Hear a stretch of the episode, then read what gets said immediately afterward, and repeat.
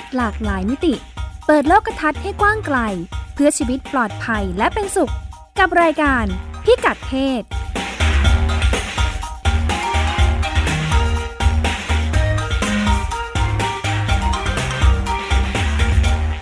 สวัสดีค่ะต้อนรับคุณผู้ฟังเข้าสู่รายการพิกัดเพศนะคะกับดิฉันรัชดาธราภาคและคุณพงศธร จโรธนาวุฒิค่ะสวัสดีครับเราก็มาพูดคุยกันวันนี้อ่าเรื่องธุรกิจครอบครัวธุรกิจครอบครัวมีมิติเรื่องเพศยังไงบ้างธุรกิจครอบครัวโดยทั่วไปแล้วคนที่สืบทอดกิจการของบ้านเขาจะต้องมองไปที่ลูกชายคัดเลือกใช่ไหมอ่าใช่ให้ลูกชายก่อนอ่าเขาก็จะเล็งไปที่ลูกชายก่อนโดยเฉพาะครอบครัวคนจีนก็จะอยากมีลูกชายเพื่อให้สืบทอดกิจการของครอบครัวอันนี้วิธีคิดทั่วๆไปนึกถึงละครเรื่องเลือดข้นคนจางอ่าฉากที่พี่แหม่มพี่แหม่มพูดใช่ไหมฮะที่บอกว่าฉันไม่ใช่ลูกป้าหรออะไรเงี้ยก็เป็นแนวคิดว่าเออตัวเองเป็นลูกสาวทำไมได้สมบัติทำไมสมได้สมบัติน้อยกว่าพี่ชายด้วยค่ะประมาณนี้อยากดูว่านอกจากวิธีคิดแบบนี้ซึ่งเป็นของจีนแล้วมีบ้านอื่นเมืองอื่นที่เขาคิดแบบอื่นอีกไหมในแง่ของผู้สืบทอดธุรกิจของตระกูลคุณพงศธรลองไปสำรวจมาให้ที่อื่นเขามีแบบไหนอีกบ้างคะที่จีนแผ่นดินใหญ่ไปเจอข้อมูลเหมือนกันมาครับว่าปัญหาเรื่องธุรกิจสืบทอดเนี่ยมันไม่ค่อยมันไม่ค่อยเป็นที่พูดถึงแล้วก็มันไม่ได้อยู่ในความเข้าใจเหมือนกับคนไทยอย่างเราเพราะว่าเราอาจจะเติมมาธุรกิจของไทยมันจะมีกงสงกงสีพี่น้องเยอะแต่ของจีนคือมันลูกคนเดียวครับบุญรัชดาอ๋อหมายถึงปัจจุบันใช่ไหมจริงๆแล้วกงระบบกงสีของเราก็มาจากจีนนั่นแหละก็เป็นคนไทยเชื้อสายจีนแต่ว่าในจีนเองปัจจุบันได้เปลี่ยนไปแล้วมีลูกแค่คนเดียวแย่แล้วคือถ้าไม่ให้ลูกคนนี้ก็ไม่รู้จะทำยังไงแล้วเพราะฉะนั้นต้องเลี้ยงกันยังไงให้เป็นเท่าแก่ให้ได้อย่างนี้ไหมต้องเลี้ยงให้เป็นเท่าแก่หรือไม่ก็เออลูกไม่ทำก็ต้องขายทิ้งหรือว่าก็ต้องเลิกทำไปอย่างเงี้ยครับเพราะว่าลูกอาจจะได้ไปงานอย่างอื่นหรืออะไรก็ตามอะไรอย่างงี้ไม่ไม่เป็นประเด็นถกเถียงในจีนมากนะแต่ว่าประเด็นเรื่องอีเรื่องธุรกิจให้ลูกชายเนี่ยเอาเข้าจริงในต่างประเทศฝรั่งเนี่ยครับอเมริกาอะไรพวกนี้ก็เป็นก็ให้ลูกชายมากกว่าค่ะคือเขาเขาบอกว่าให้สังเกตธุรกิจที่เป็นธุรกิจขนาดเล็กหรือว่าธุรกิจที่มีชื่อต่อท้ายว่าแอนซันเราไม่เคยได้ยินแอนดอเตอร์เลยไม่เคยไม่เคยเจอด้วยแอนซันอย่างเช่นสมิธแอนซันจอห์นสันแอนซันพวกนี้ครับคือเอออย่างเช่นจอห์นนี่วอลเกอร์นี่เอาเข้าจริงก็คือจอห์นนี่วอลเกอร์แอนซันนะครับที่ขายเหล้าเนี่ยครับก็คือเป็นธุรกิจที่พ่อส่งต่อให้ลูกชายหรือหลานชายเรื่อยๆๆๆสืบสืบทอดกันมาค่ะอ่าเพราะว่าโดยสถิติโดยรวมเนี่ยครับเขาก็ยังมองว่าลูกชายควรจะสืบทอดธุรกิจมากกว่าลูกสาวทีนี้ในสังคมตะวันออกเอามาดูใกล้ๆบ้านเราดีกว่า อ, อย่างอินเดียนะครับก็มีความคล้ายๆจีนอยู่นิดนึงคือลูกสาวเนี่ยจะมีสองแบบก็คือแต่งงานกับไม่ได้แต่งงานถ้าแต่งงานก็ถือว่าแต่งงานไปอยู่บ้านสามีถามว่ามีสิทธิ์กลับมาช่วยที่บ้านทำธุรกิจไหมก็คือมีสิทธิ์แต่ว่าจะต้องทำงานในตำแหน่งที่ไม่มีอำนาจตัดสินใจเพราะถือว่าคุณไม่ใช่คนของตระกูลนี้แล้วแต่งออกไปแล้วอ่าแล้วถ้าแต่ถ้าไม่ได้แต่งงานก็เหมือนกันก็สามารถมาช่วยได้แต่ว่างานส่วนมากของลูกสาวที่ไม่ได้แต่งงานนะครับคือจัดการธุระในบ้านมากกว่ามายุ่งเรื่องธุรกิจอย่างเช่นดูแลพ่อมงพ่อแม่ทำงานบ้านหรืออะไรจะเป็นงานตรงนี้ส่วนมากเขามีการเก็บข้อมูลเหมือนกันไปสำรวจพวกธุรกิจ เอส เอ็ม อี หรือทั้งหลายที่เป็นธุรกิจครอบครัวดังนั้นคนที่จัดการเรื่องธุรกิจของครอบครัวมักจะเป็นลูกชายคนโตด้วยนะถ้าเป็นคนรองหรือคนสุดท้องไงครับถือว่าเป็นลูกจ้างของลูกชายคนโตเพราะฉะนั้นลูกชายคนโตสุดก็จะได้เรียนหนังสือสูงหน่อยสูงกว่าชาวบ้านด้วยจะได้กลับมาช่วยงานของธุรกิจที่บ้านได้อ่าลูกสะใภ้ถ้าแต่งเข้ามาก็คล้ายๆลูกสาวคือช่วยได้แต่ว่าอย่ามายุ่งยากมากอ่าอาจจะให้มีอำนาจตัดสินใจนิดนึงแต่ว่าก็อย่าถือว่าอย่ามาตัดสินใจอะไรวุ่นวายใหญ่โตแล้วกันอย่ามาทำให้ครอบครัวแตกแยกครับในอินเดียก็ยังมีความแบ่งแบ่งแบ่งชัดเจนเหมือนกันว่าคนนี้เข้ามายุ่งได้แค่ไหนอะไรประมาณอ่าที่ที่น่าสนใจคือญี่ปุ่นญี่ปุ่นเป็นประเทศที่ เอส เอ็ม อี ค่อนข้างเติบโตแล้วก็ธุรกิจในญี่ปุ่นกว่า เก้าสิบเปอร์เซ็นต์ เป็นธุรกิจครอบครัวของประเทศเขาครับเอ่ออย่าง Toyota เอ่อผลิตรถ Suzuki Canon อ่าบริษัทกล้องเนาะก็ยังถือว่าเป็นบริษัทครอบครัวนะ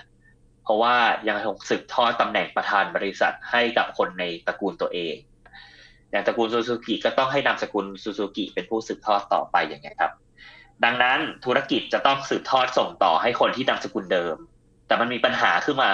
เอออย่างบางธุรกิจนะครับมีอายุสักร้อยกว่าปีสองร้อยปีเขาบางทีมันนับตั้งแต่ยุคโบราณนะครับ ถ้ามันไม่มีลูกถ้ามันไม่มีลูกชายเนี่ยจะทำยังไงเขาก็ตั้งคำถามขึ้นมาในญี่ปุ่น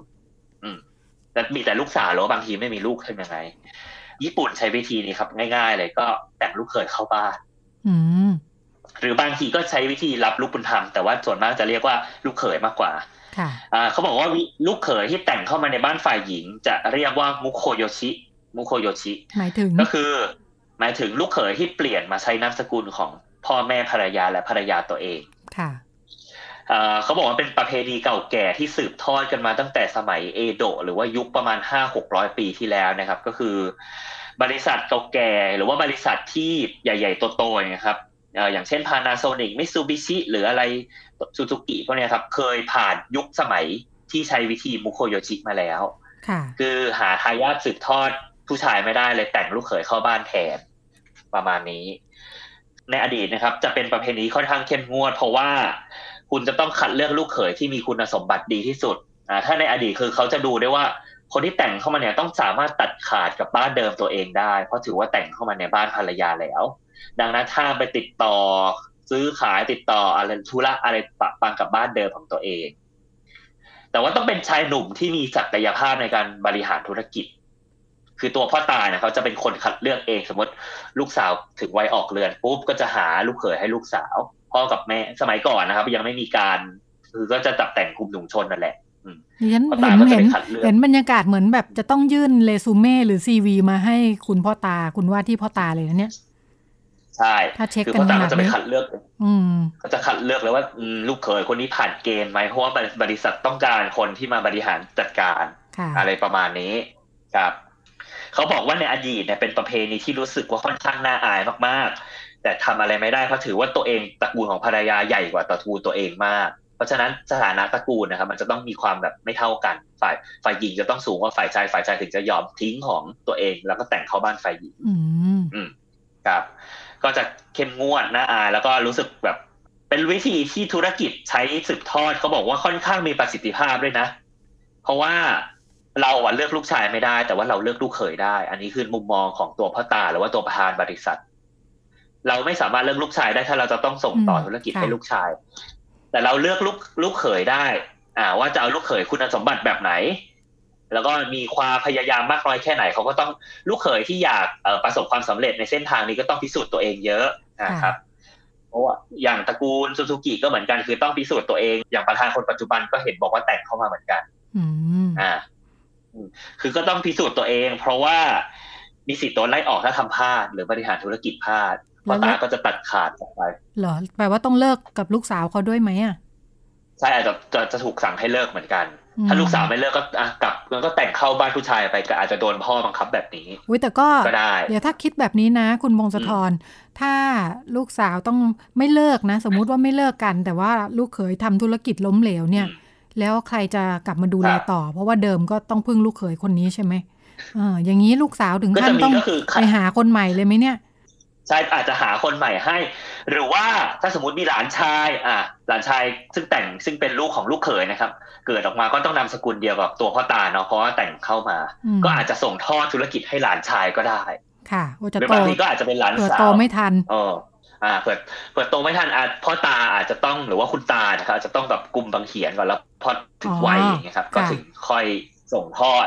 อะไรแบบนี้มีวิธีพลิกแพลงของเขาครับผมถ้าเป็นหลานสาวก็ถ้าถ้าเป็นหลานสาวได้หลานสาวมาเนี่ยอาจจะต้องแต่งหลานชายเข้าตระกูลก็ได้มันมีความสลับซับซ้อนยุ่งยากเนาะอันนี้ด้านนึงก็รู้สึกว่าเหมือนเหมือนตั้งโจทย์ขึ้นมาเองแล้วก็เลยทำให้ตัวเองต้องมาแก้ปัญหายากๆเพราะว่าจริงๆแล้วถ้าไม่ได้ติดว่าลูกสาวรับสืบทอดไม่ได้เนี่ยให้ลูกสาวทำก็จบไปแล้วเนาะอืมอาจจะช่วยได้ครับแต่ตำแหน่งประธานก็ยังถูกสงวนไว้ให้ผู้ชายอยู่ดีนะครับตำแหน่งประธานบริษัทเพราะว่าถือเป็นหน้าเป็นตาอะไรด้วยเสร็จปุ๊บเอ่อญี่ปุ่นก็เลยมีอัตราเป็นประเทศที่มีการ adoption หรือว่าการรับอุปการะผู้ใหญ่มากที่สุดในโลกในที่นี้หมายถึงว่าออกจากถูกรับอุปการะเป็นทายาทธุรกิจของบ้านบ้านหนึ่งนะครับคือหมายถึงญี่ปุ่นมีธรรมเนียมอย่างนี้หมายถึงเขารับมาตั้งแต่ตอนเด็กๆหรือโตเลยรับมาตอนโตรับจะรับเฉพาะตอนโตคือเรียนจบแล้วดูแบบมีประสบการณ์แล้วทำงานปุ๊บเนี่ยสมมติไม่มีลูกก็จะรับลูกเขย เข้ามาหรือไม่ก็เป็นลูกบุญธรรมก็ได้ค่ะอ่าถ้าสมมติบ้านสมมติไม่มีลูกเลยไม่มีลูกสาวก็ไม่มีก็รับมาเป็นลูกบุญธรรมเพื่อมาสืบทอดธุรกิจแล้วก็ เก้าสิบเปอร์เซ็นต์ เนี่ยครับรับเฉพาะผู้ชายเพราะว่าต้องการให้เป็นทายาทธุรกิจทำไมเขาไม่รับผู้บริหารเฉยๆเนี่ยเหมือนต้องให้เป็นของตระกูลเอออันนี้ก็เป็นเหมือนแนวคิดของเขาว่าทำไมถึงอืมค่ะเออทำไมถึงไม่เปลี่ยนระบบเป็นจ้าง ซี อี โอ ภายนอกหรืออะไรก็ก็ไม่เป็นที่นิยมในญี่ปุ่นครับค่ะค่ะอยากให้ธุรกิจอยู่ในมือคือเขามองถึงความแบบสืบทอดต่อเนื่องแล้วก็อยากให้ธุรกิจยั่งยืนต่อไปเรื่อยๆนะครับมีไหมเคสที่ว่ารับลูกเขยเข้ามาแต่ไม่แต่งกับลูกสาวตัวเองก็มียังไงคะคือลูกเขยคนนั้นจะมีสถานะเปลี่ยนเป็นลูกบุญธรรมครับไม่ใช่ลูกเขยธรรมดาเป็นลูกบุญธรรมของตระกูลนี้มีสิทธิ์แต่งงานกับลูกผู้หญิงคนอื่นที่มาจากข้างนอกค่ะก็คือผู้หญิงคนอื่นที่ไม่ใช่ลูกสาวตัวเองแต่ว่าลูกชายลูกชายที่เป็นลูกชายบุญธรรมเนี่ยครับก็จะไม่มีสิทธิ์ให้ภรรยาตัวเองซึ่งเป็นคนจากตระกูลอื่นเข้ามาบริหารธุรกิจครอบครัวนี้ค่ะซึ่งถือว่าเป็นคนนอกแปลว่าพอๆกันกับลูกสาวซึ่งพอแต่งงานกับลูกเขยซึ่งไม่ได้เป็นผู้บริหารก็จะไม่เกี่ยวกับธุรกิจของครอบครัวเลยเพราะว่าครอบครัวอาจจะรับลูกบุญธรรมมาดูแทนแล้วอย่างนี้เนาะอาจจะมีลูกบุญธรรมอาจจะมีลูกเขยแต่งพ่อตระกูลหนึ่งคนแล้วก็อาจจะมีลูกลูกบุญธรรมตัวเองก็ได้นะครับแล้วก็ถ้าลูกเขยไม่ไม่บริหารไม่ดีก็ให้ลูกบุญธรรมจัดการเองอะไรเงี้ยครับมีความแบบซับซ้อนธุรกิจของเขาอ่าทีนี้ปัจจุบันเนี่ยครับหนุ่มสาวแต่งงานกันเพราะความรักมากขึ้นคือจะให้ไปพ่อตาจะไปเดินเลือกเลือกเลือกเลือกลูกเขยอย่างนี้ไม่ได้แล้วก็เลยต้องมีบริษัทจัดหาคู่แทนนะใครอยากมีภรรยารวยขึ้นมาหรือว่าใครที่รู้สึกว่าอยากทำธุรกิจเพราะว่าตัวเองไม่ได้ทำมาก็สามารถไปใช้บริการได้แต่ว่าก็ต้องคัดเลือกอยู่ดีครับว่าคนไหนที่เข้าขายแล้วก็คนไหนเป็นที่ต้องตาต้องใจของบรรดาธุรกิจพวกนั้นส่วนใหญ่ก็เป็นพวกที่ เอ่อ เรียนบริหารมาหรือว่ามีประวัติการศึกษาสูงอย่างนี้ครับก็จะเป็นที่ต้องตาต้องใจอยากให้เป็นลูกเขยของพวกบริษัทเหล่านี้ดูมีความทับซ้อนระหว่างความเป็นอ่าแมทช์เมคเกอร์ด้านความรักกับการรับสมัครงานยังไงก็ไม่รู้ใช่มีความซับวุ่นวายซับซ้อนอยู่เหมือนกันเป็นธุรกิจที่ดูดูเหมือนรวมกันสองประเภทอยู่ด้วยกันครับทีนี้ตัวลูกเขยนะครับที่แต่งเข้ามาหรือตัวมุโคโยชิเนี่ยเขาบอกว่าต้องต้องพิสูจน์เยอะคือจะต้องให้พ่อตายอมรับความสามารถของตัวเองได้เต็มที่เขามีจนกว่าพ่อตาจะยอมมีโปรเบชั่นไหมเนี่ยรู้สึกว่าเหมือนจะต้องให้ธุรกิจเติบโตในช่วง สิบถึงยี่สิบ ปีที่ตัวเองเป็นลูกเขยนะครับมีมีเหมือนจะต้องวัดระดับเลยว่าตัวเองอ่ะทำให้บริษัทเปลี่ยนแปลงหรือว่าได้กำไรหรือว่าเติบโตไปมากน้อยแค่ไหนเหมือนจะมีพ่อตาถึงจะยอมวางใจค่ะใช่พ่อตาถึงจะยอมวางใจแล้วก็ส่งมอบธุรกิจให้อีกฝั่งให้ให้ตัวลูกเขยได้ค่ะเป็นเป็นการเป็นลูกเขยที่ดูมี เค พี ไอ ชัดเจนทีเดียวมี เค พี ไอ ชัดเจนแต่ในฝั่งตะวันตกนะครับเราพบว่าเออมันไม่มีมันไม่มีแต่งแต่งผู้ชายเข้าเนาะถึงแม้จะมีผู้ชายเปลี่ยนนามสกุลก็เถอะแต่ว่าไม่มีคือยังไงก็ให้ผู้ลูกสาวได้อยู่ดีคือไม่ได้ชัดเจนแล้วก็เข้มงวดเหมือนของญี่ปุ่นครับในอย่างอเมริกาก็คือทุกวันนี้มี ซี อี โอ ผู้หญิงเต็มไปหมดมีเริ่มเริ่มมีผู้หญิงเป็นผู้บริหารหรือว่าเป็นเจ้าของธุรกิจครอบครัวประมาณ ยี่สิบห้าเปอร์เซ็นต์ อ่าก็ผมว่าไม่ได้เป็นปัญหาอะไรมากนักแล้วก็การที่ผู้หญิงได้รับการศึกษาที่สูงขึ้นก็เป็นเครื่องมือพิสูจน์อย่างหนึ่งว่าผู้หญิงก็บริหารธุรกิจได้เหมือนกันแต่เราก็ยังไม่เห็นแนวทางอย่างนี้ในญี่ปุ่นว่าธุรกิจครอบครัวอันไหนที่มีญี่ปุ่นขึ้นมาเป็นผู้นำเหมือนกันยังยังไม่มีความชัดเจนนะผมค่ะน่าสนใจเป็นเรื่องธุรกิจยุคเก่าเนาะถ้าพูดถึงอย่างญี่ปุ่นอย่างเงี้ยเราก็จะเห็นว่าเขามีธุรกิจที่สืบทอดกันมาเป็นร้อยๆปีเยอะมากเลยแต่ก็ยังยังค่ะต้องต้องเต็มงวดค่ะเออแล้วแต่ว่าก็ก็ไม่รู้ว่าเขาได้เขาเรียกว่าอะไรนะปรับบริษัทให้มันดูมีความเป็นมืออาชีพมากขึ้นโดยการให้ผู้บริหารมืออาชีพเข้ามามากน้อยแค่ไหนนะคุณพงศธรมีข้อมูลตรงนี้ไหมคะอืมไม่ไม่มีครับแต่เหมือนว่าแนวคิดของญี่ปุ่นคืออยากให้ธุรกิจตัวเองเนี่ยสืบทอดไปได้หลักหลักร้อยปีต้องการให้ธุรกิจมีความยั่งยืนแล้วก็ผมคิดว่าแนวทางธุรกิจครอบครัวเนี่ยเป็นแนวทางธุรกิจหลักของการขับเคลื่อนธุรกิจของประเทศเขาเลยครับคือต้องมีการสืบทอดมีการส่งต่ออะไรครับเออแล้วก็ต้องมีการเรียนรู้กันอย่างพ่อสอนลูกหรือแม้กระทั่งร้านร้านร้านก๋วยเตี๋ยวอย่างเงี้ยครับเขาก็ถือว่าเป็นธุรกิจครอบครัวระดับหลักร้อยปีก็มีคือมันก็จะต้องมีการหวงสูตรพ่อก็ต้องเก็บสูตรเอาไว้ให้ลูกไปทดสอบไปค้นคว้าจนกว่าจะทำก๋วยเตี๋ยวอร่อยกว่าพ่อเพื่อเป็นการพัฒนาต่อยอดอะไรไป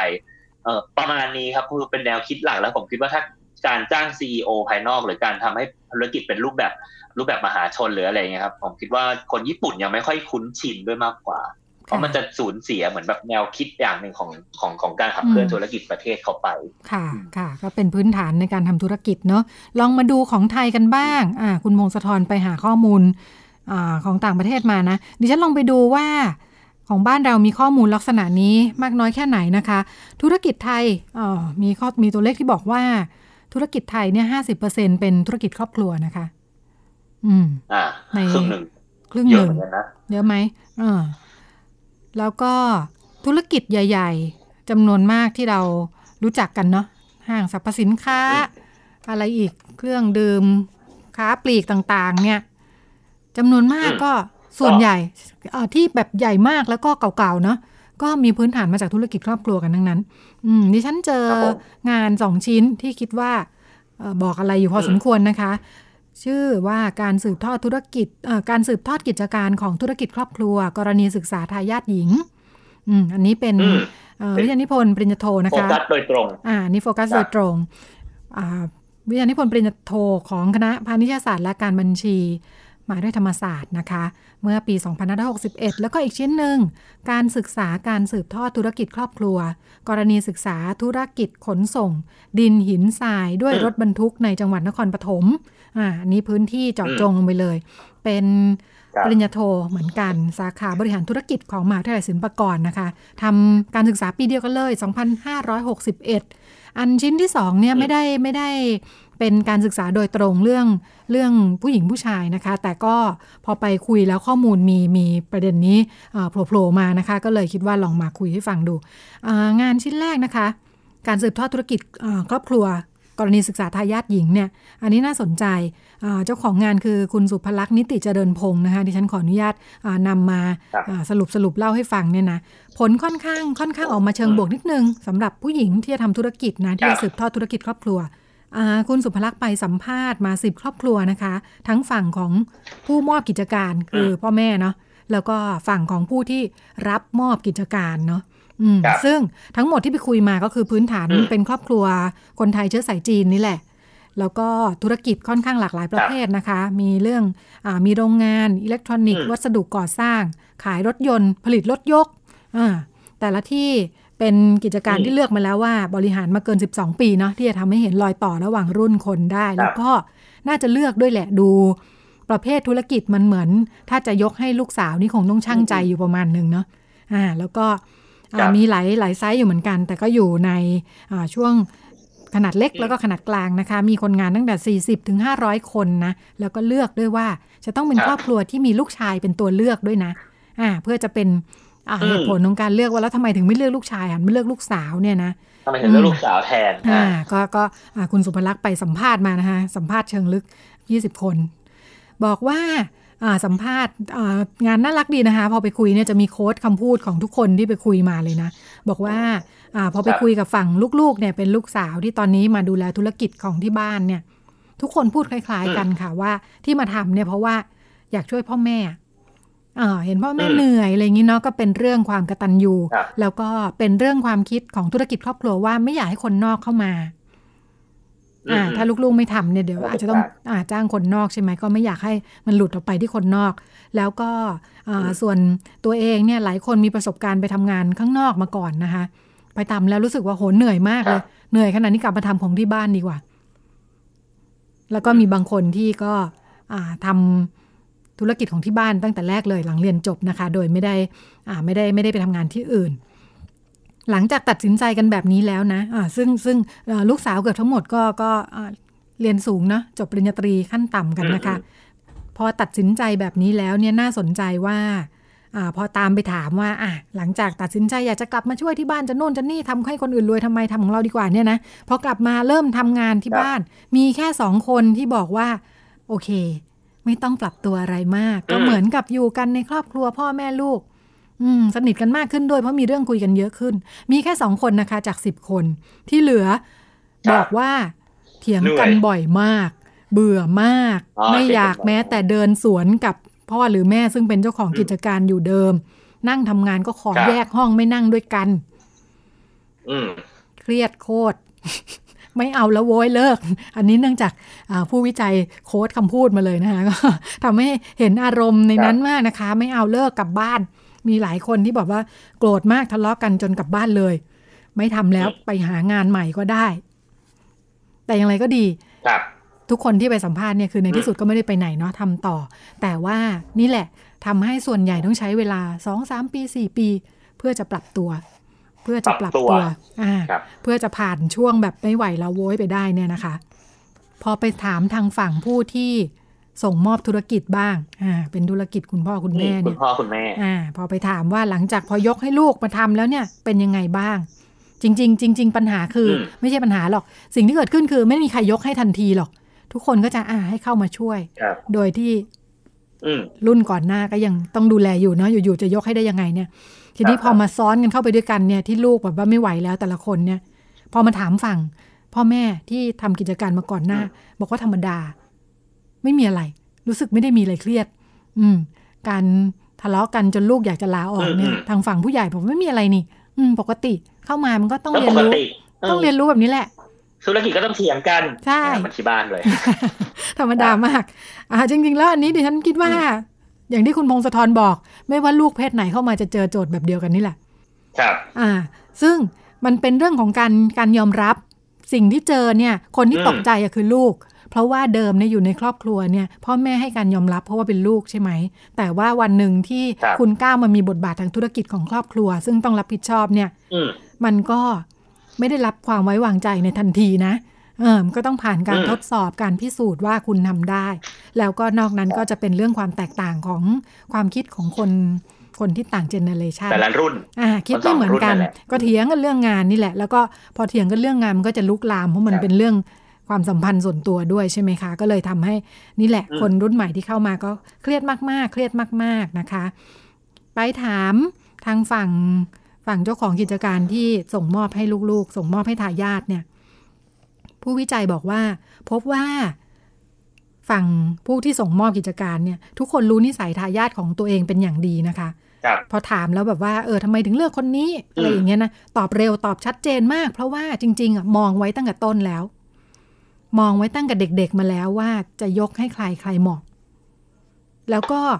มีการตัดสินใจเปรียบเทียบลูกสาวลูกชายอ่าคือเขามองมาตลอดเหมือนเหมือนเลือกคนเข้าทำงานเลยคุณมงคลธรไปอ่านรายละเอียดเนี่ยเหมือนกับว่าก็ดูแล้วแหละว่าแต่ละคนนิสัยใจคอเป็นยังไงเขาสนใจกิจการหรือเปล่าอ่าลูกๆที่สนใจก็คือตามไปที่โรงงานตามไปที่ร้านตลอดตามไปดูสนใจ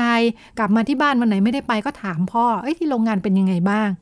ตั้งแต่ตอนที่ยังไม่ได้เข้าไปช่วยเต็มตัวนะคะพอเห็นความสนใจแล้วก็เห็นคุณสมบัติต่างๆที่เหมาะเนี่ยก็จะยิ่งค่อยๆดึงเข้าไปเรียนรู้แล้วก็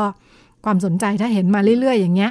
ก็ในที่สุดก็จะได้เป็นคนที่เข้ามาดูแลกิจการอย่างไรก็ดีเอ่อดิฉันมีข้อสังเกตอย่างนี้อันเนี้ยทางผู้วิจัยมองว่าความเป็นผู้หญิงไม่ค่อยเป็นอุปสรรคในการที่ครอบครัวจะส่งมอบกิจการขึ้นอยู่กับว่าขึ้นอยู่กับว่าจะขึ้นจะมองว่าหนึ่งทำได้ไหมสองคืออยากอยากทำไหมเนาะใช่แล้วก็คือถ้าไม่เอาก็จะไม่ให้ใช่มีเพราะว่าทุกคนมีลูกชายไงที่เขาไปถามเนี่ยมีลูกชายแต่เพราะลูกชายไม่สนใจอ่าลูกชายไม่ได้อยากทำของที่บ้านหลายคนก็ไปปีอ่าไปเป็นไปเป็นไปทำงานประจำไปเป็นลูกจ้างที่อื่นอืมไม่อยากทำก็ไม่เป็นไรก็ให้ลูกสาวแต่ดิฉันก็เลยคิดว่าเนื่องจากไปสัมภาษณ์ที่ซึ่งที่ซึ่งลูกสาวขึ้นเป็นผู้บริหารแล้วก็อาจเป็นได้ว่าเป็นเพราะว่าเป็นครอบครัวที่เป็นครอบครัวที่พร้อมจะยอมรับลูกสาวให้มาเป็นทายาทอยู่แล้ว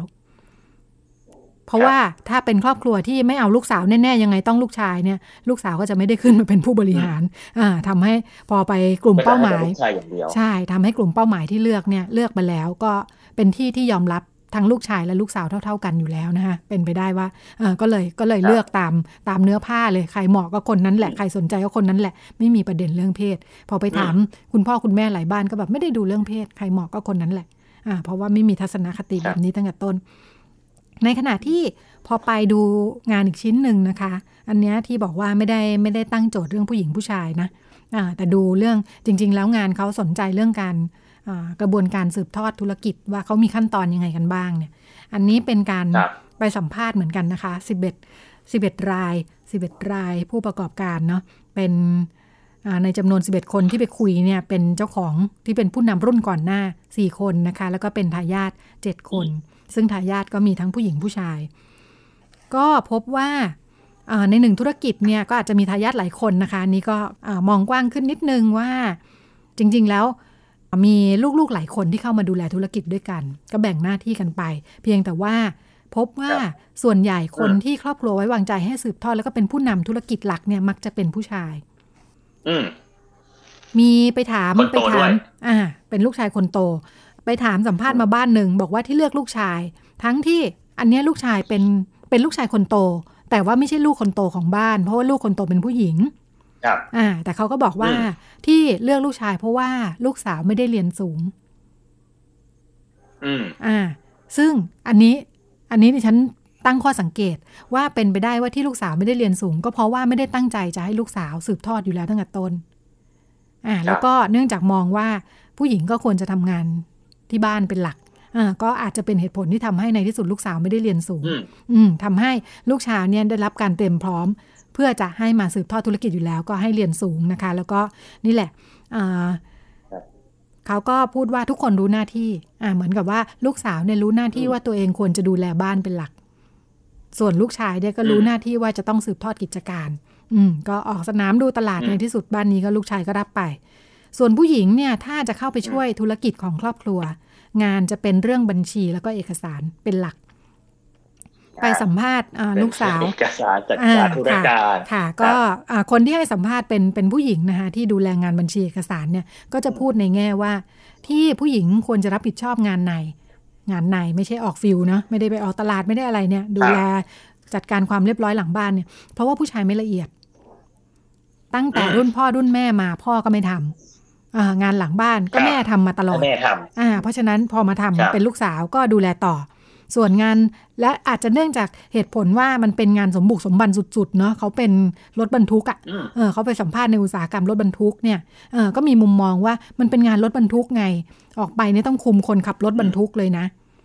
อาจจะไม่เหมาะกับผู้หญิงก็ได้อืมเพราะฉะนั้นเขาก็เลยเตรียมการลูกชายตั้งแต่ต้นนะคะครับเป็นสองสองกรณีที่ลองมาสรุปฝากฝากกันก็สะท้อนสะท้อนอะไรน่าสนใจหลายอย่างอยู่เหมือนกันนะเห็นในต่างประเทศเขามีขึ้นอยู่กับความใหญ่ของธุรกิจด้วยนะคุณรัชดาทำให้การตัดสินใจต่างกันเหรออืมคือถ้าใหญ่มากเนี่ยถ้าใหญ่แบบระดับมิตซูบิชิซูซูกิโตโยต้าเงี้ยครับก็จะอยากให้แต่ลูกชายแต่ถ้ายิ่งเป็นธุรกิจเล็กๆเนี่ยครับคือยังพอพลิกแพลงได้ให้ลูกสาวให้อะไรก็ได้ไม่ไม่ซีเรียสอืมอืมขึ้นอยู่กับความใหญ่แล้วแล้วก็มุมมองต่อธุรกิจของตัวเองได้มากกว่าค่ะว่าจะจะมีหลายปัจจัยยังไงค่ะแต่ก็คิดว่าหลายหลายเรื่องจริงๆแล้วอของอของงานวิจัยแต่ละชิ้นเนี่ยเขาจะมีช่วงที่เป็นรีวิววรรณกรรมเนาะไปไปติดตามของก่อนหน้าที่มีการศึกษาของต่างประเทศอะไรเนี่ย ก, ก็มีมุมมองแบบนี้เยอะเหมือนกันว่าในต่างประเทศเองก็ก็มีมุมมองแบบนี้แหละว่าเรื่องบทบาทผู้หญิงผู้ชายเนาะคิดว่าผู้ชายรับผิดชอบได้ดีกว่าตัดสินใจได้ดีกว่าอะไรที่แบบมองกันว่าดูเป็นขยับขยายธุรกิจก็ให้ผู้ชายทำใช่แล้วก็ไปไปธุรกิจค่ะพอไปผูกผู้หญิงไว้กับคุณสมบัติเรื่องการต้องเป็นต้องดูแลบ้านต้องอะไรต่ออะไรเนี่ยทำให้ลูกสาวก็จะไม่ได้รับการส่งเสริมอาจจะไม่ได้รับการส่งเสริมตั้งแต่ต้นไม่ได้ถูกเตรียมเพื่อจะให้ดูแลธุรกิจแล้วก็อีกอันหนึ่งก็คือผู้หญิงเนี่ยในที่สุดแล้วเนี่ยหลายหลายที่ที่เขาไปสัมภาษณ์มายังไงพบว่าผู้หญิงต้องต้องดูแลลูกสมมุติถ้าแต่งงานก็จะต้องดูแลลูกเนาะเออก็ก็จะไม่มีเวลามาทำใช่ก็จะจะไม่ต่างคนทำงานบริษัทอะไรฉันว่าคือพอผู้หญิงจำนวนมากพอไม่ได้มีคนมาซัพพอร์ตตรงนี้เนี่ยก็จะต้องเฟดตัวเองจากงานเพื่อมามาดูแลครอบครัวดูแลลูกเป็นบทบาทที่ถูกคาดหวังจากสังคมแปลว่าคนรอบข้างในครอบครัวนะคะก็เออทำให้เสียเปรียบในแง่ของการที่จะไปใช้เวลาเต็มที่ความรับผิดชอบทางธุรกิจดิฉันนึกถึงเคสที่เคยเจอเคสที่เจอเจออะไรบ้างเมื่อหลายปีก่อนนู่นหลายปีก่อนเจอข่าวอันนึงยังจำได้เลยคุณมงคลทองคุณผู้ฟังทุกคนไปทำข่าวนี้กันหมดเลยสำนักต่างๆเนี่ยสำนักข่าวเป็นน้องผู้หญิงหน้าตาน่ารักจบจากน้องเป็นข่าวใหญ่น่าดูอ่าก็แบบเหมือนทุกคนสนใจอ่ะแบบว่าเฮ้ยโอ้โหอยู่อู่รถอ่ะเป็นน้องผู้หญิง น่าจะเรียนจบมาสักไม่กี่ปีแล้วก็ตามข่าวก็บอกว่าไปทำงานประจำมาอ่าสักไม่กี่ปีอะแล้วก็ที่บ้านเนี่ยเป็นอู่รถกลับมาทำอู่รถดีกว่าอืมก็อาจจะเหตุผลคล้ายๆที่ที่งานวิจัยคือไปทำให้คนอื่นเหนื่อยทำไมกลับมาทำอู่รถดีกว่าแล้วก็ปรากฏว่าคือเป็นผู้หญิงที่สวยสวยเลยแต่ก็แต่งชุดเหมือนความสวยคือสวยเลยแต่แต่งชุดแบบอยู่ในช็อปรถอะแล้วก็แบบว่ามอมมอมแมมแมมแบบมุดใต้รถอยู่ซ่อมเองเจียจานเบรกได้หมดเปลี่ยนน้ำมันเครื่องซึ่งเป็นงานดูแบบเลอะเทอะมอมแมมนิดหนึ่งเนี่ยนะคะอ่าเป็นอู่ซ่อมรถอยู่ที่อยู่ที่นครราชสีมาไปถามสัมภาษณ์คุณพ่อคุณพ่อบอกว่าก็ลูกสาวเขาก็ชอบงานรถมาตั้งแต่เด็กๆแล้วเนี่ยมาช่วยตลอดป้วนเปี้ยนป้วนเปี้ยนพอเรียนจบปริญญาตรีด้านการตลาดก็เนี่ยแหละไปทำงานแป๊บนึงแล้วก็เลยลาออกกลับมาช่วยที่บ้านไม่ได้ชวนลูกสาวชอบบอกว่าที่บ้านมีลูกสาวอยู่สามคนหมดเลยอันนี้ตัดตัดตัวเลือกไปไม่มีไม่มีตัวเลือกเป็นลูกชายและบังเอิญลูกสาวหนึ่งในนั้นชอบเนี่ยพ่อก็เลยยกให้เลยอืมบอกว่าเนี่ยเขาก็มาช่วยทุกวันตั้งแต่เด็กๆอยู่แล้วเนื่องจากผ่านมาหลายปีมากดิฉันก็ลองแอบไปส่องดูซิว่าจนถึงทุกวันนี้ยังทำอยู่ไหมยังทำอยู่ยังทำอยู่ยังมีธุรกิจอยู่และดูเหมือนอู่ก็จะขยายทันสมัยไปกว่าเดิมด้วยเนื่องจากได้คนรุ่นใหม่มาทำค่ะก็เป็นความเปลี่ยนแปลงของคนในมือคนรุ่นใหม่เนาะค่ะก็เป็นเป็นเป็นข้อพิสูจน์หนึ่งนะถ้าบอกว่าผู้หญิงไม่น่าทำงานอะไรที่ดูไม่เหมาะเนี่ยครับเพราะว่างานอู่รถมันก็ไม่ได้อาจจะไม่ได้อ่าอาจจะไม่ได้เป็นข้อสรุปซะทีเดียวงานอู่รถเนี่ยดิฉันคิดว่าไม่ได้ไม่ได้ต่างจากอีกหลายงานที่เราพูดถึงมาคือหนึ่งมอมแมมเลอะเทอะงานหนักร้อนและแน่นอนว่าลูกจ้างในอู่เป็นผู้ชายทั้งหมดอะไรอย่างนี้นะคะอืมแต่ขอให้ชอบขอให้เรียนรู้มาเนี่ยอืมก็มีตัวอย่างของกรณีที่ทำได้อ่าแล้วก็ส่วนมีอีกกรณีหนึ่งอันนี้เป็นเป็นเป็นเพื่อนๆที่รู้จักกันเป็นลูกสาวสองคนที่บ้านเนี่ยอ่าครอบครัวคุณพ่อทำเรียกว่าขายอะไรนะพวกฮาร์ดแวร์อุปกรณ์ซ่อมบ้านน่ะคุณมงคลธรคุณผู้ฟังอุปกรณ์ซ่อมแซมซ่อมแซมอ่ะปูนเปิลอะไรเต็มไปหมดอ่ะเออจะนึกถึงเวลา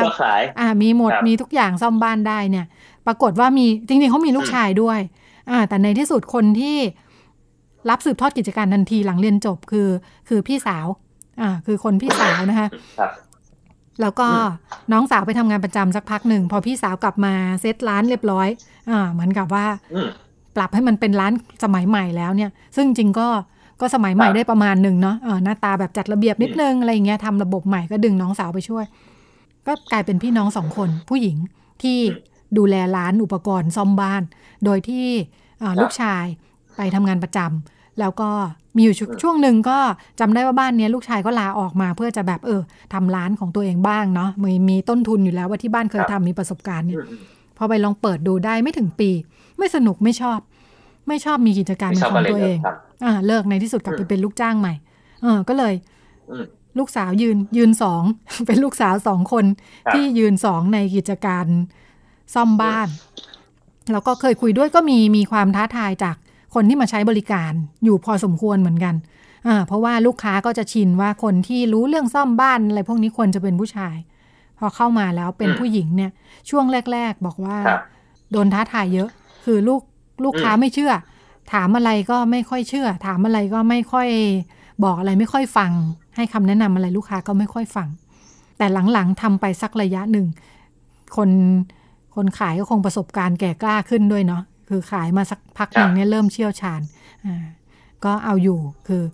หลังๆก็เลยกลายเป็นแบรนด์ว่าลูกค้าเวลาเขาจะมาร้านในย่านนี้เขาจะบอกว่าร้านที่มีผู้หญิงสองคนขายก็กลายเป็นที่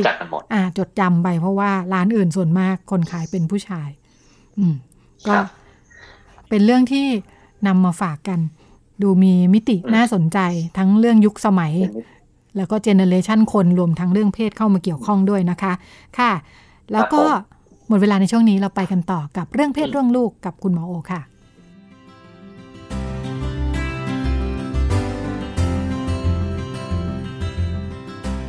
เรื่องเพศเรื่องลูก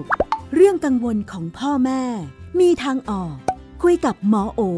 แพทย์หญิงจิราพรอรุณากูลกุมารแพทย์เวชศาสตร์วัยรุ่นโรงพยาบาลรามาธิบดี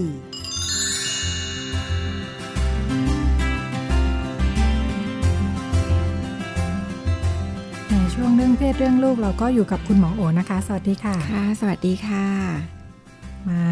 เรื่องลูกสาวบ้านนี้บอกว่าลูกสาวคนโตเมื่อก่อนรับผิดชอบดีมากดูแลตัวเองจัดการเสื้อผ้าอาหารการเรียนดูแลเองดีได้หมดช่วงปีสองปีที่ผ่านมาลูกเปลี่ยนไปจากที่เคยรับผิดชอบตอนนี้ไม่ทำอะไรเลยห้องรกเสื้อผ้าก็ลุงลังไปหมดไม่เก็บเป็นที่เป็นทางเหมือนเมื่อก่อนแล้วก็เก็บตัวไม่สูงสิงกับใครในบ้านเลยกลับจากบ้านเอ้ยกลับจากโรงเรียนก็เข้าห้องปิดประตูคุยด้วยก็ทะเลาะกันไม่ค่อยคุยกับใครในบ้านเลยดูขวางไปหมดนี่คืออาการปกติของวัยรุ่นหรือเปล่าคุณพ่อคุณแม่ทำยังไงดีเดี๋ยวลูกสาวอีกคนนึงจะเจริญรอยตามไหมคะถ้าเป็นพัฒนาการวัยรุ่นหลายประเด็นอยู่เหมือนกันใช่ใช่ใช่ค่ะก็เอาอย่างนี้นะคะคือการที่ลูกเปลี่ยนไปจากเดิมเนี่ยเป็นสิ่งที่เราควรคอนเซิร์นว่ามันเกิดอะไรขึ้นคืออย่าเพิ่งรีบไปสรุปกับมันว่าวัยรุ่นก็เป็นนี้แหละเนาะสิ่งที่คุณพ่อเล่ามาเนี่ยมีหลายอันที่ที่ดูน่าจะต้องให้ความใส่ใจการไม่สูงสิงกับคนในบ้านกับโรงเรียนเข้าห้องปิดประตูคุยด้วยทีไรก็กลายเป็นทะเลาะเนี่ยมันบอกเราว่าณตอนเนี้ยความสัมพันธ์ในบ้านเนี่ยไม่ใช่ความสัมพันธ์ที่มีคุณภาพเป็นความสัมพันธ์ที่เป็นปัญหาเนาะและหลายครั้งไม่ได้เป็นปัญหาที่ตัววัยรุ่นหลายครั้งเป็นปัญหาที่สภาพแวดล้อมที่วัยรุ่นอยู่ก็ต้องกลับมามองเหมือนกันด้วยความแฟร์ว่าเอ๊ะเป็นยังไงความสัมพันธ์เราบ่นเยอะพูดมากชอบว่าเขาตำหนิเขาเยอะหรือเปล่ามันทำให้เขารู้สึกว่าเขาไม่อยากมีปฏิสัมพันธ์กับใครอีกอันที่อยากให้ระวังเนี่ยก็คือเราเจอเรื่องของโรคซึมเศร้าในวัยรุ่นเยอะมากนะคะแล้วหลายครั้งมันมีอาการแบบนี้ค่ะก็คืออะไรที่เคยทำไม่อยากทำการเรียนที่เคยดีเริ่มตกลงอะไรที่แต่ก่อนออกไปทำอะไรกับเพื่อนเดี๋ยวนี้ก็แยกตัวอยู่คนเดียวไม่สูงสิงกับใครไม่พูดกับใครหงุดหงิดง่ายนะคะดูนอนไม่หลับกินเยอะผิดปกติกินน้อยผิดปกติพวกนี้ให้ลองสังเกตว่าหลายครั้งมันคืออาการของซึมเศร้าแล้วเราก็ไปคิดว่าเป็นวัยรุ่นแยกตัวเปล่าจริงๆสิ่งที่ครอบลูกอยู่มันคือโรคซึมเศร้าที่ไม่ได้รักษาเพราะฉะนั้นควรทำยังไงควรจะเปิดพื้นที่คุยกับลูกตรงไปตรงมาคำว่าคุยกับลูกคือการฟังลูกนะคะว่าพอสังเกตดูตอนนี้มากลับมาห้องหนูก็กลับมาบ้านหนูก็เข้าห้องอาทิตย์ที่แล้วเราคุยกันได้แค่หนึ่งถึงสองครั้งเองเนี่ยพ่อเลยอยากรู้ว่ามันเกิดอะไรขึ้นลูกแล้วแล้วฟังจริงๆฟังจริงๆคือไม่เถียงไม่สอนไม่ฟังเพื่อจะเข้าใจว่าเขากำลังรู้สึกอะไรนะเขากำลังต้องการอะไรเขาเป็นยังไงนะจริงๆแล้วนะคะอันนี้ถึงจะเริ่มมองเห็นภาพว่าที่เขาเป็นเนี่ยมันเกิดจากอะไรหลายครั้งมันจะเกิดจากความสัมพันธ์ที่มีกับเราไม่ดีหลายครั้งเกิดจากการที่เขาเป็นวัยรุ่นเองเขาติดเพื่อนอยากจะมีโลกส่วนตัวเล่นโซเชียลกับเพื่อนแต่มันเป็นปัญหาค่ะมันไม่ได้เป็นเรื่องที่เราควรจะปล่อยไปแล้วบอกว่าเป็นวัยรุ่นมั้งเดี๋ยวก็ดีขึ้นเนี่ยหลายครั้งมันเป็นปัญหาที่ที่อาจจะลึกกว่าที่เราเห็นจริงๆแล้วเรื่องซึมเศร้าของวัยรุ่นมันมีสาเหตุที่ชัดเจนไหมคะเรื่องซึมเศร้าของวัยรุ่นเนี่ยสาเหตุที่มีเนี่ยก็มีได้เขาเรียกว่ามีจากปัจจัยหลักเขาเรียกว่าเป็นจากปัจจัยหลากหลายรูปแบบนะคะหลายครั้งเป็นเรื่องของกรรมพันธุ์พ่อแม่ที่มีซึมเศร้าเนี่ยมีโอกาสที่จะมีลูกซึมเศร้าสูงก็อาจจะผ่านยีนบางตัวนะคะเป็นจากสารสื่อประสาทในสมองที่ทำงานบกพร่องหรือผิดปกติไปสารสื่อประสาทเนี่ยก็อาจจะมาจากเขาเรียกว่าประสบการณ์วัยเด็กเช่นความเครียดนะการเติบโตแบบไร้คนใส่ใจนะคะการอยู่กับความกดดันความคาดหวังการอยู่กับการใช้ความรุนแรงพวกนี้มันทำให้สารสื่อประสาทในสมองนี่ทำงานผิดปกติได้เนาะหรือปัญหาต่างๆที่เจอในชีวิตอีกอันนึงก็คือเป็นจากเรื่องของสภาพแวดล้อมนะคะก็คือเนี่ยความเครียดในบ้านการรู้สึกว่าเติบโตมาแบบไม่มีตัวตนรู้สึกว่าเราไม่ดีพอรู้สึกว่าเราสู้คนอื่นไม่ได้อะไรอย่างเงี้ยสิ่งเหล่านี้มันมีความเสี่ยงต่อการพัฒนาซึมเศร้าการไม่ยอมถูกยอมรับไม่ถูกยอมรับโดยเพื่อนไม่ถูกยอมรับโดยพ่อแม่โรงเรียนพวกนี้ก็จะมีผลกับซึมเศร้าอีกอันนึงก็คือสื่อเขาพบว่าสื่อเนี่ยเขามามีปัจจัยที่ทำให้เกิดโรคซึมเศร้าได้สูงขึ้นโดยเฉพาะพวกโซเชียลมีเดียทั้งหลายเพราะว่ามันก็เป็นพื้นที่แบบเขาเรียกพิสูจน์ตัวตน ตัวเราได้รับการยอมรับไหมตัวเราแล้วหลายครั้งเด็กถูกรู้สึกว่าตัวเองถูกปฏิเสธผ่านพื้นที่สื่อหลายครั้งเข้าไปในพื้นที่สื่อเนี่ยก็รู้สึกว่าเราสู้เขาไม่ได้หุ่นก็ไม่ดีแบบเขาไม่มีรถหรูๆแบบเขาอ่าไม่มีได้ไปเที่ยวกับครอบครัวชีวิตดูมีความสุขเหมือนคนอื่นมันพวกนี้เป็นตัวกระตุ้นที่ทำให้เกิดความซึมเศร้าได้ง่ายในวัยรุ่น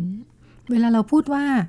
ถึงขั้นเอ่อเป็นเป็นเป็นโรคมั้ยเป็นโรคเป็นภาวะเป็นภาวะใช่ค่ะบางคนเป็นโรคค่ะเอ่อต้องมีความผิดปกติเกิดขึ้นในร่างกายเลยมั้ยหรือไม่จำเป็นมันผิดปกติเกิดขึ้นในร่างกายแต่ว่าสิ่งที่เกิดขึ้นมันคือสมองแล้วเรามองไม่เห็นค่ะอ่ามันไม่เหมือนปวดท้องเป็นหวัดแล้วเราเห็นว่าอ๋อมันมีสิ่งผิดปกติเกิดขึ้นในร่างกายแต่ว่าอันนี้มันเป็นสิ่งผิดปกติที่เกิดขึ้นเลยค่ะแล้วเกิดขึ้นแบบรุนแรงเหมือนเหมือนเป็นมะเร็งอยู่ในหัวแต่ว่าเรามองไม่เห็นเนาะแต่ว่ามันก็กัดกร่อนกัดกินเราขยายเซลล์ไปเรื่อยๆมันเพียงแต่ว่ามันมันไม่สามารถจะแบบสแกนอะไรออกมาให้เห็นอะไรอย่างเงี้ยนะคะแต่ว่าถ้าถ้าไปดูจริงเราจะเห็นเลยว่าสมองบางส่วนฝ่อลงสารสื่อประสาทในสมองนี่ทำงานน้อยลงมันเป็นความผิดปกติในร่างกายแต่ในที่ที่เรามองไม่เห็นแต่ละครั้งมันก็จะมีแสดงออกมาเป็นความผิดปกติทางกายให้เราได้รับรู้เหมือนกันเช่นปวดหัวบ่อยนอนไม่หลับปวดท้องนะคะอ่อนเพลีย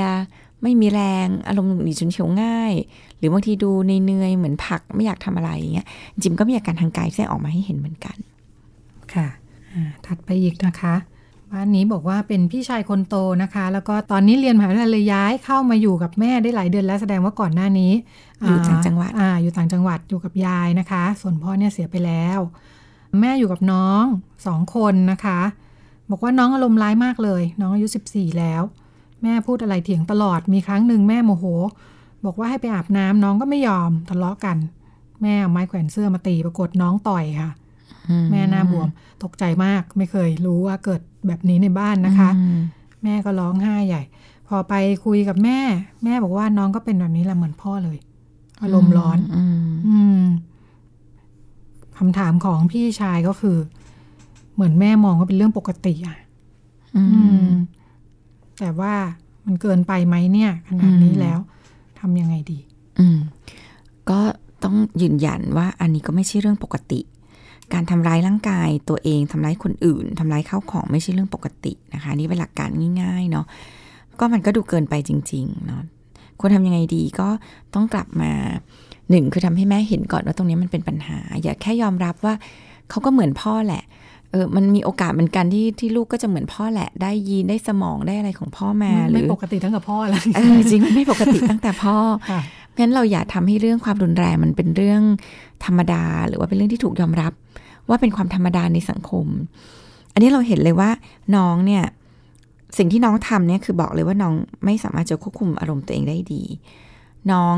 มีความสัมพันธ์ที่ไม่ดีกับแม่นะคะแล้วก็มีปัญหาบางอย่างที่เกิดขึ้นในบ้านเราอย่าอย่าทำให้มันเป็นเรื่องธรรมดาหรือปกติไปมันบอกแม่เลยว่าอันนี้ไม่โอเคควรทำยังไงดีควรจะคุยกับน้องว่าเกิดอะไรขึ้นเนาะว่าทำไมสิ่งนี้มันถึงเกิดขึ้นเนาะแล้วก็เชื่อว่าน้องเองก็อาจจะมีปัญหาบางอย่างเหมือนกันเราจะไปเจอว่าน้องเองก็อาจจะมีเรื่องความก้าวร้าวรุนแรงเรื่องการควบคุมอารมณ์ตัวเองไม่ได้มีอาจจะมีซึมเศร้าบางคนมีความสมาธิสั้นอะไรมันมีรากเหมือนกันที่เป็นปัญหาทำให้คนคนหนึ่งควบคุมอารมณ์ตัวเองได้ไม่ดีนะคะหรือมันอาจจะมีปัญหาเรื่องความสัมพันธ์ก็ต้องไปดูว่าแม่ทำไมถึงกระตุ้นให้น้องจนแบบนี้แล้วอันนึงที่เราเห็นเลยคือการที่แม่ใช้ไม้แขวนเสื้อไปตีคือลูกวัยสิบสี่แล้วแล้วเราใช้ความรุนแรงกับลูกเนี่ยมันคือเชื้อเพลิงของความรุนแรงมันคือมันคือรากแห่งความรุนแรงซึ่งจริงอาจจะไม่เกี่ยวกับพ่อเลยด้วยซ้ำมันอาจจะไม่เกี่ยวเลยว่าพ่อเป็นยังไงแต่การเลี้ยงดูมาแบบด้วยการใช้ความรุนแรงเนี่ยสร้างเด็กคนหนึ่งที่มีความรุนแรงเพราะฉะนั้นตรงไปตรงมาตัวแม่เป็นคนเริ่มเลยที่เราจะหยุดความรุนแรงในบ้านนี้ด้วยตัวเราเองก่อนเนาะลูกเนี่ยเป็นผลผลิตของความรุนแรงที่เราสร้างขึ้นหมอเชื่อว่าเด็กคนนี้ก็จะเติบโตมาแบบถึงถ้าสิบสี่ยังตีอยู่ด้วยไม้แขวนเสื้อเนี่ยเขาคงโดนอะไรมาพอสมควรจนทำให้เขาก็สะสมเรื่องของอารมณ์ที่ร้ายนะคะการที่แม่บอกว่าเหมือนพ่อเนี่ยเป็นส่วนหนึ่งก็คือแม่อาจจะไม่อยากยอมรับว่าเป็นความผิดของตัวเองเนาะไม่อยากยอมรับว่ามันเป็นสิ่งที่อาจจะเกิดจากเราเหมือนกันงั้นเราก็ต้องทำให้แม่เห็นว่า ปัญหาเนี่ยมันอาจจะอยู่ที่ไหนแล้วเราจะแก้มันยังไงเพราะไม่งั้นเราจะจำนนไปแล้วก็บอกว่าเป็นเรื่องธรรมดาสุดท้ายน้องเราก็จะโตไปเป็นเด็กที่ใช้ความรุนแรงเป็นเรื่องธรรมดาไปแต่งงานก็เป็นพ่อที่ใช้ความรุนแรงเป็นเรื่องธรรมดาแล้วก็จะมีภรรยาที่พูดแบบนี้แหละว่าเออเขาก็เขาก็เป็นเหมือนพ่อเนี่ยมันก็คงจะถ่ายทอดกันไปเรื่อยๆเพราะเราเพราะเรามองมันเป็นเรื่องธรรมดาแล้วเราไม่ได้แก้ไขมันค่ะบอกว่าในบ้านมีน้องน้องอีกคนนึงค่ะค่ะน้องอีกคนไม่เป็นเนาะอะไรบ้างที่จะทำให้เด็กที่อยู่ในสภาพแวดล้อมเดียวกันแล้วก็มีความต่างกันต้องห่วงไหมต้องห่วงน้องอีกคนหนึ่งที่ไม่ได้มีปฏิกิริยาอะไรไหมคะก็เวลาที่เราบอกว่าตอนนี้เราอ้วนแต่เราก็เราก็ไม่เป็นเบาหวานก็ไม่ได้แปลว่าเราจะไม่เป็นเบาหวานมันอาจจะแปลว่าณขณะนี้ยังไม่มีอ่าทีนี้ถามว่าแต่ละคนเนี่ยจะเกิดอะไรอ่ะมันมันมีปัจจัยอะไรบ้างนะคะก็หลักๆเลยเนี่ยก็คือปัจจัยทางพื้นฐานทางด้านปัจจัยทางชีวภาพสมองแต่ละคนที่มีความแตกต่างกันเนาะอย่างที่บอกก็คืออ่าส่วนส่วนหนึ่งอาจจะได้มาจากกรรมพันธุ์ปู่ย่าตายายยีนบางตัวที่ทำให้สมองเราแต่ละคนไม่เหมือนกันเพราะฉะนั้นเวลาที่เรามาอยู่ในสภาพแวดล้อมที่เหมือนกันก็อาจจะทำให้เราแตกต่างกันด้วยด้วยปัจจัยพื้นฐานเรื่องศักยภาพสมองเราไม่เหมือนกันนะคะสองก็คือหมอคิดว่าด้วยการอยู่ในพื้นที่เดียวกันเนี่ยไม่ได้แปลว่าเราอยู่ในสภาพแวดล้อมเดียวกันจริงๆแล้วเวลาที่เราอยู่ในพื้นที่เดียวกันเนี่ยเราแต่ละคนมีการตอบสนองต่อต่อกันและกันไม่เหมือนกันแม่อาจจะไม่ดุน้องเท่ากับดุพี่คนกลางหรือน้องอาจจะเป็นเด็กน่ารักก็เลยไม่ถูกว่าบ่อยถูกตีบ่อยมันก็ทำให้เขาโตมากับแม่คนนี้แหละแต่เขาไม่ได้ถูกรีแอคในแบบเดียวกันซึ่งก็ทำให้เขาอาจจะไม่ได้สะสมเรื่องพลังงานถึงความก้าวร้าวมาเหมือนกันรวมไปกับสมองเขาอาจจะไม่ได้แบบมีความเสี่ยงตรงนั้นนะคะก็อันนี้ก็เป็นปัจจัยหนึ่งเนาะกับอีกหนึ่งก็เป็นปัจจัยเขาเรียกว่าปัจจัยในตัวตนเด็กแต่ละคนมีวิธีการจัดการปัญหาในรูปแบบที่แตกต่างกันนั้นเขาอาจจะไม่ได้จัดการปัญหาด้วยการใช้ความก้าวร้าวตอบสนองเขาจะเป็นคนยอมแม่ว่าก็ทำตามอะไรเงี้ยคือมันก็จะเป็นปัจจัยที่ที่ที่เขาตอบสนองแต่ละอย่างแตกต่างกันมันก็จะทำให้ทำให้น้องคนเล็กก็ไม่ได้ก็คือมีความแตกต่างกับคนอื่นก็อาจจะเป็นปัญหาหรืออาจจะไม่เป็นปัญหาก็ได้อืมใช่ค่ะลองคุยดูก็ได้เนาะท่าทางเนาะแต่แต่เราต้องรู้ไว้เลยว่านี่คือความเสี่ยงค่ะที่เขาจะมีปัญหาค่ะเพราะในบ้านนี่มีปัญหาไม่วันนี้ก็วันหน้าอะไรอย่างเงี้ยหรือเขาจะไม่ได้มีปัญหาออกมาเป็นรูปแบบของก้าวร้าวแต่เขาอาจจะมีปัญหารูปแบบออกมาเป็นอย่างอื่นเช่นเป็นเด็กกังวลง่ายเป็นเด็กยอมคนอื่นตลอดเวลาเป็นเด็กที่โตมาแบบรู้สึกว่าตัวเองไม่มีอำนาจเพราะว่าอยู่กับแม่ที่แบบควบคุมใช้อำนาจตีอะไรอย่างเงี้ยค่ะกระโดดเป็นบ้านอุณหภูมิสูงประมาณนึงค่ะอ่าถัดไปนี้มาสั้นๆแต่จะต้องตอบยาวทำไมครอบครัวมักจะรักและเอาใจลูกชายมากกว่าลูกสาว โดยเฉพาะแม่มักจะรักลูกชายมากกว่าลูกสาวส่วนพ่อก็มักจะไม่ถูกกับลูกชายมีไหมเรื่องเพศเอออันนี้อาจจะเป็นข้อสรุปที่เราเป็นมายาคติที่เราแบบเชื่อไปเองด้วยส่วนหนึ่งนะคะคือเอางี้ส่วนหนึ่งมีความเป็นจริงจากรากวัฒนธรรมบางอย่างส่วนหนึ่งเนี่ยก็เป็นมายาคติที่เราฝังหัวเราเชื่ออย่างนั้นมีครอบครัวจำเยอะมากที่พ่อกับลูกชายก็สนิทกันดีรักกันดีทำกิจกรรมด้วยกันเนาะแล้วก็หลายบ้านแม่ก็ไม่ได้รักลูกชายมากกว่าก็ชอบลูกสาวเพราะฉะนั้นคิดว่ามันเป็นเขาเรียกว่าเป็นข้อสรุปที่ตัดสินเกินไปนะคิดว่าปัจจัยของการจะรักใครมากกว่าเนี่ยมันไม่ได้เป็นแค่เพศมันอาจจะเป็นเรื่องคาแรคเตอร์ความนิสัยใจคอใช่ไหมแม่มีคาแรคเตอร์แบบนี้ก็จะถูกใจกับลูกแบบนี้ซึ่งอาจจะไม่ได้ขึ้นกับเพศเท่าไหร่แต่มันมีจริงๆค่ะด้วยรากฐานทางวัฒนธรรมเนี่ยมันมีทำให้เรามีโปรหรือมีความถูกใจเพศบางเพศมากกว่าถึงโปรโมชั่นหมายถึงโปรแบบเออเขาเรียกอะไรอ่ะเออเขาเรียกเออโปรมาจากอะไรด้วยแต่ว่าแบบคล้ายๆแบบโปรโมทโปรโมทมาอ่าเราจะโปรโมทลูกเพศหนึ่งเพศใดมากกว่าอะไรอย่างนั้นเช่นอ่าครอบครัวคนจีนนะชัดเจนว่าลูกชายก็จะถูกนับเป็นผู้สืบทอดผู้สืบทอดมีสถานะมีสถานะมีมูลค่าลูกสาวเลี้ยงมาเดี๋ยวก็ไปเป็นของคนอื่นอะไรอย่างเงี้ยคือมันก็จะมีความฝังหัวในด้านของวัฒนธรรมซึ่งก็ทำให้เพศหนึ่งก็ถูก โปรโมทให้เหนืออีกเพศหนึ่งอ่ะก็ถูกอบอุ้มถูกเชิดชูถูกอะไรอย่างเงี้ยซึ่งอันนี้เกิดขึ้นจริงๆแบบผมไม่น่าเชื่อเลยว่ามันจะเกิดขึ้นแบบมีครอบครัวที่เต็งดูอยู่เนี่ยแต่ว่าอันนี้เป็นคุณแม่เนาะโตมาแบบทรัพย์สมบัติทั้งหมดของตระกูลเนี่ยแม่หารให้แต่ลูกชายลูกสาวไม่ได้อะไรเลยแล้วเป็นหลักแบบร้อยล้านเลยนะแต่ลูกสาวไม่ได้อะไรเลยเพราะว่าเดี๋ยวเธอก็ไปเป็นเธอก็ไปสะใภ้บ้านอื่นนี่คือเออเนี่ยเราฟังแบบความคิดสมัยใหม่เราจะงงตรรกะมากเฮ้ยทำไมมันคิดอย่างนี้ได้เนาะทำไมมันต้องแบ่งแยกกันด้วยเพศขนาดนั้นนี่เขาก็ลูกคือลูกคือลูกหรือเปล่าอะไรเงี้ยคือเราก็ไม่เข้าใจอ่ะอืมมันก็มีจริงๆอ่ะต้องยอมรับว่ามีจริงๆแล้วก็มันก็มีเรื่อง mindset ของพ่อแม่ด้วยเอาจริงพ่อแม่บางคนก็โปรลูกสาวเพราะรู้สึกว่าต่อไปฉันจะได้ลูกสาวนี่แหละมาคอยดูแลมาคอยไอ้ผู้ชายเดี๋ยวมันก็ไปอยู่กับเมียมันคือคือมันก็มี mindset แต่ละคนซึ่งมีรากที่มาในการโปรเพศใดเพศหนึ่งไม่เหมือนกันดูมีเรื่องผลประโยชน์อยู่ด้วยเนาะมีมีมีพ่อแม่มีผลประโยชน์ทับซ้อนหรือบางคนรู้สึก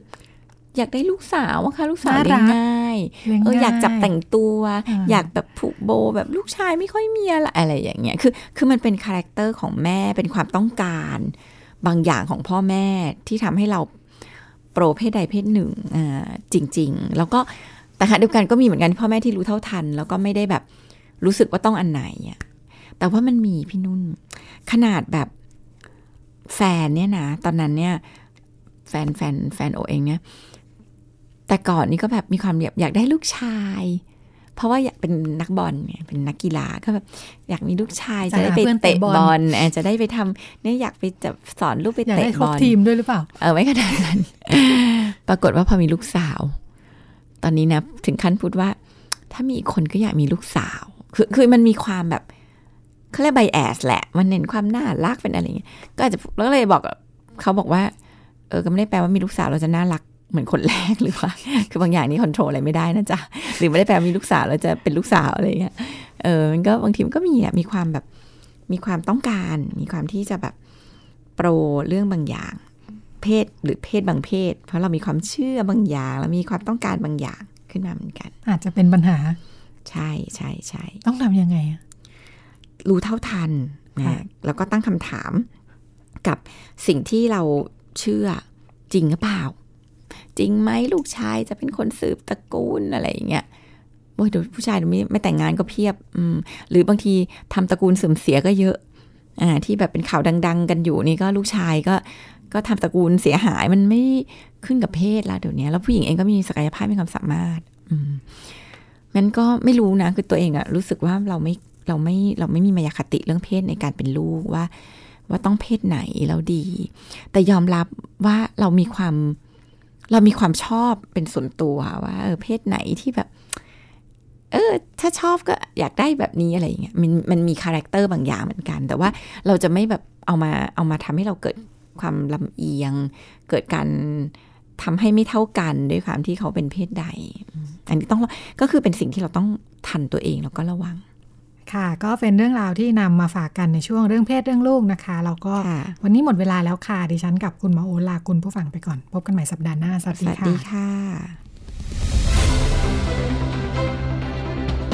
ติดตามรายการได้ที่ ดับเบิลยู ดับเบิลยู ดับเบิลยู ดอท ไทย พี บี เอส พอดแคสต์ ดอท คอม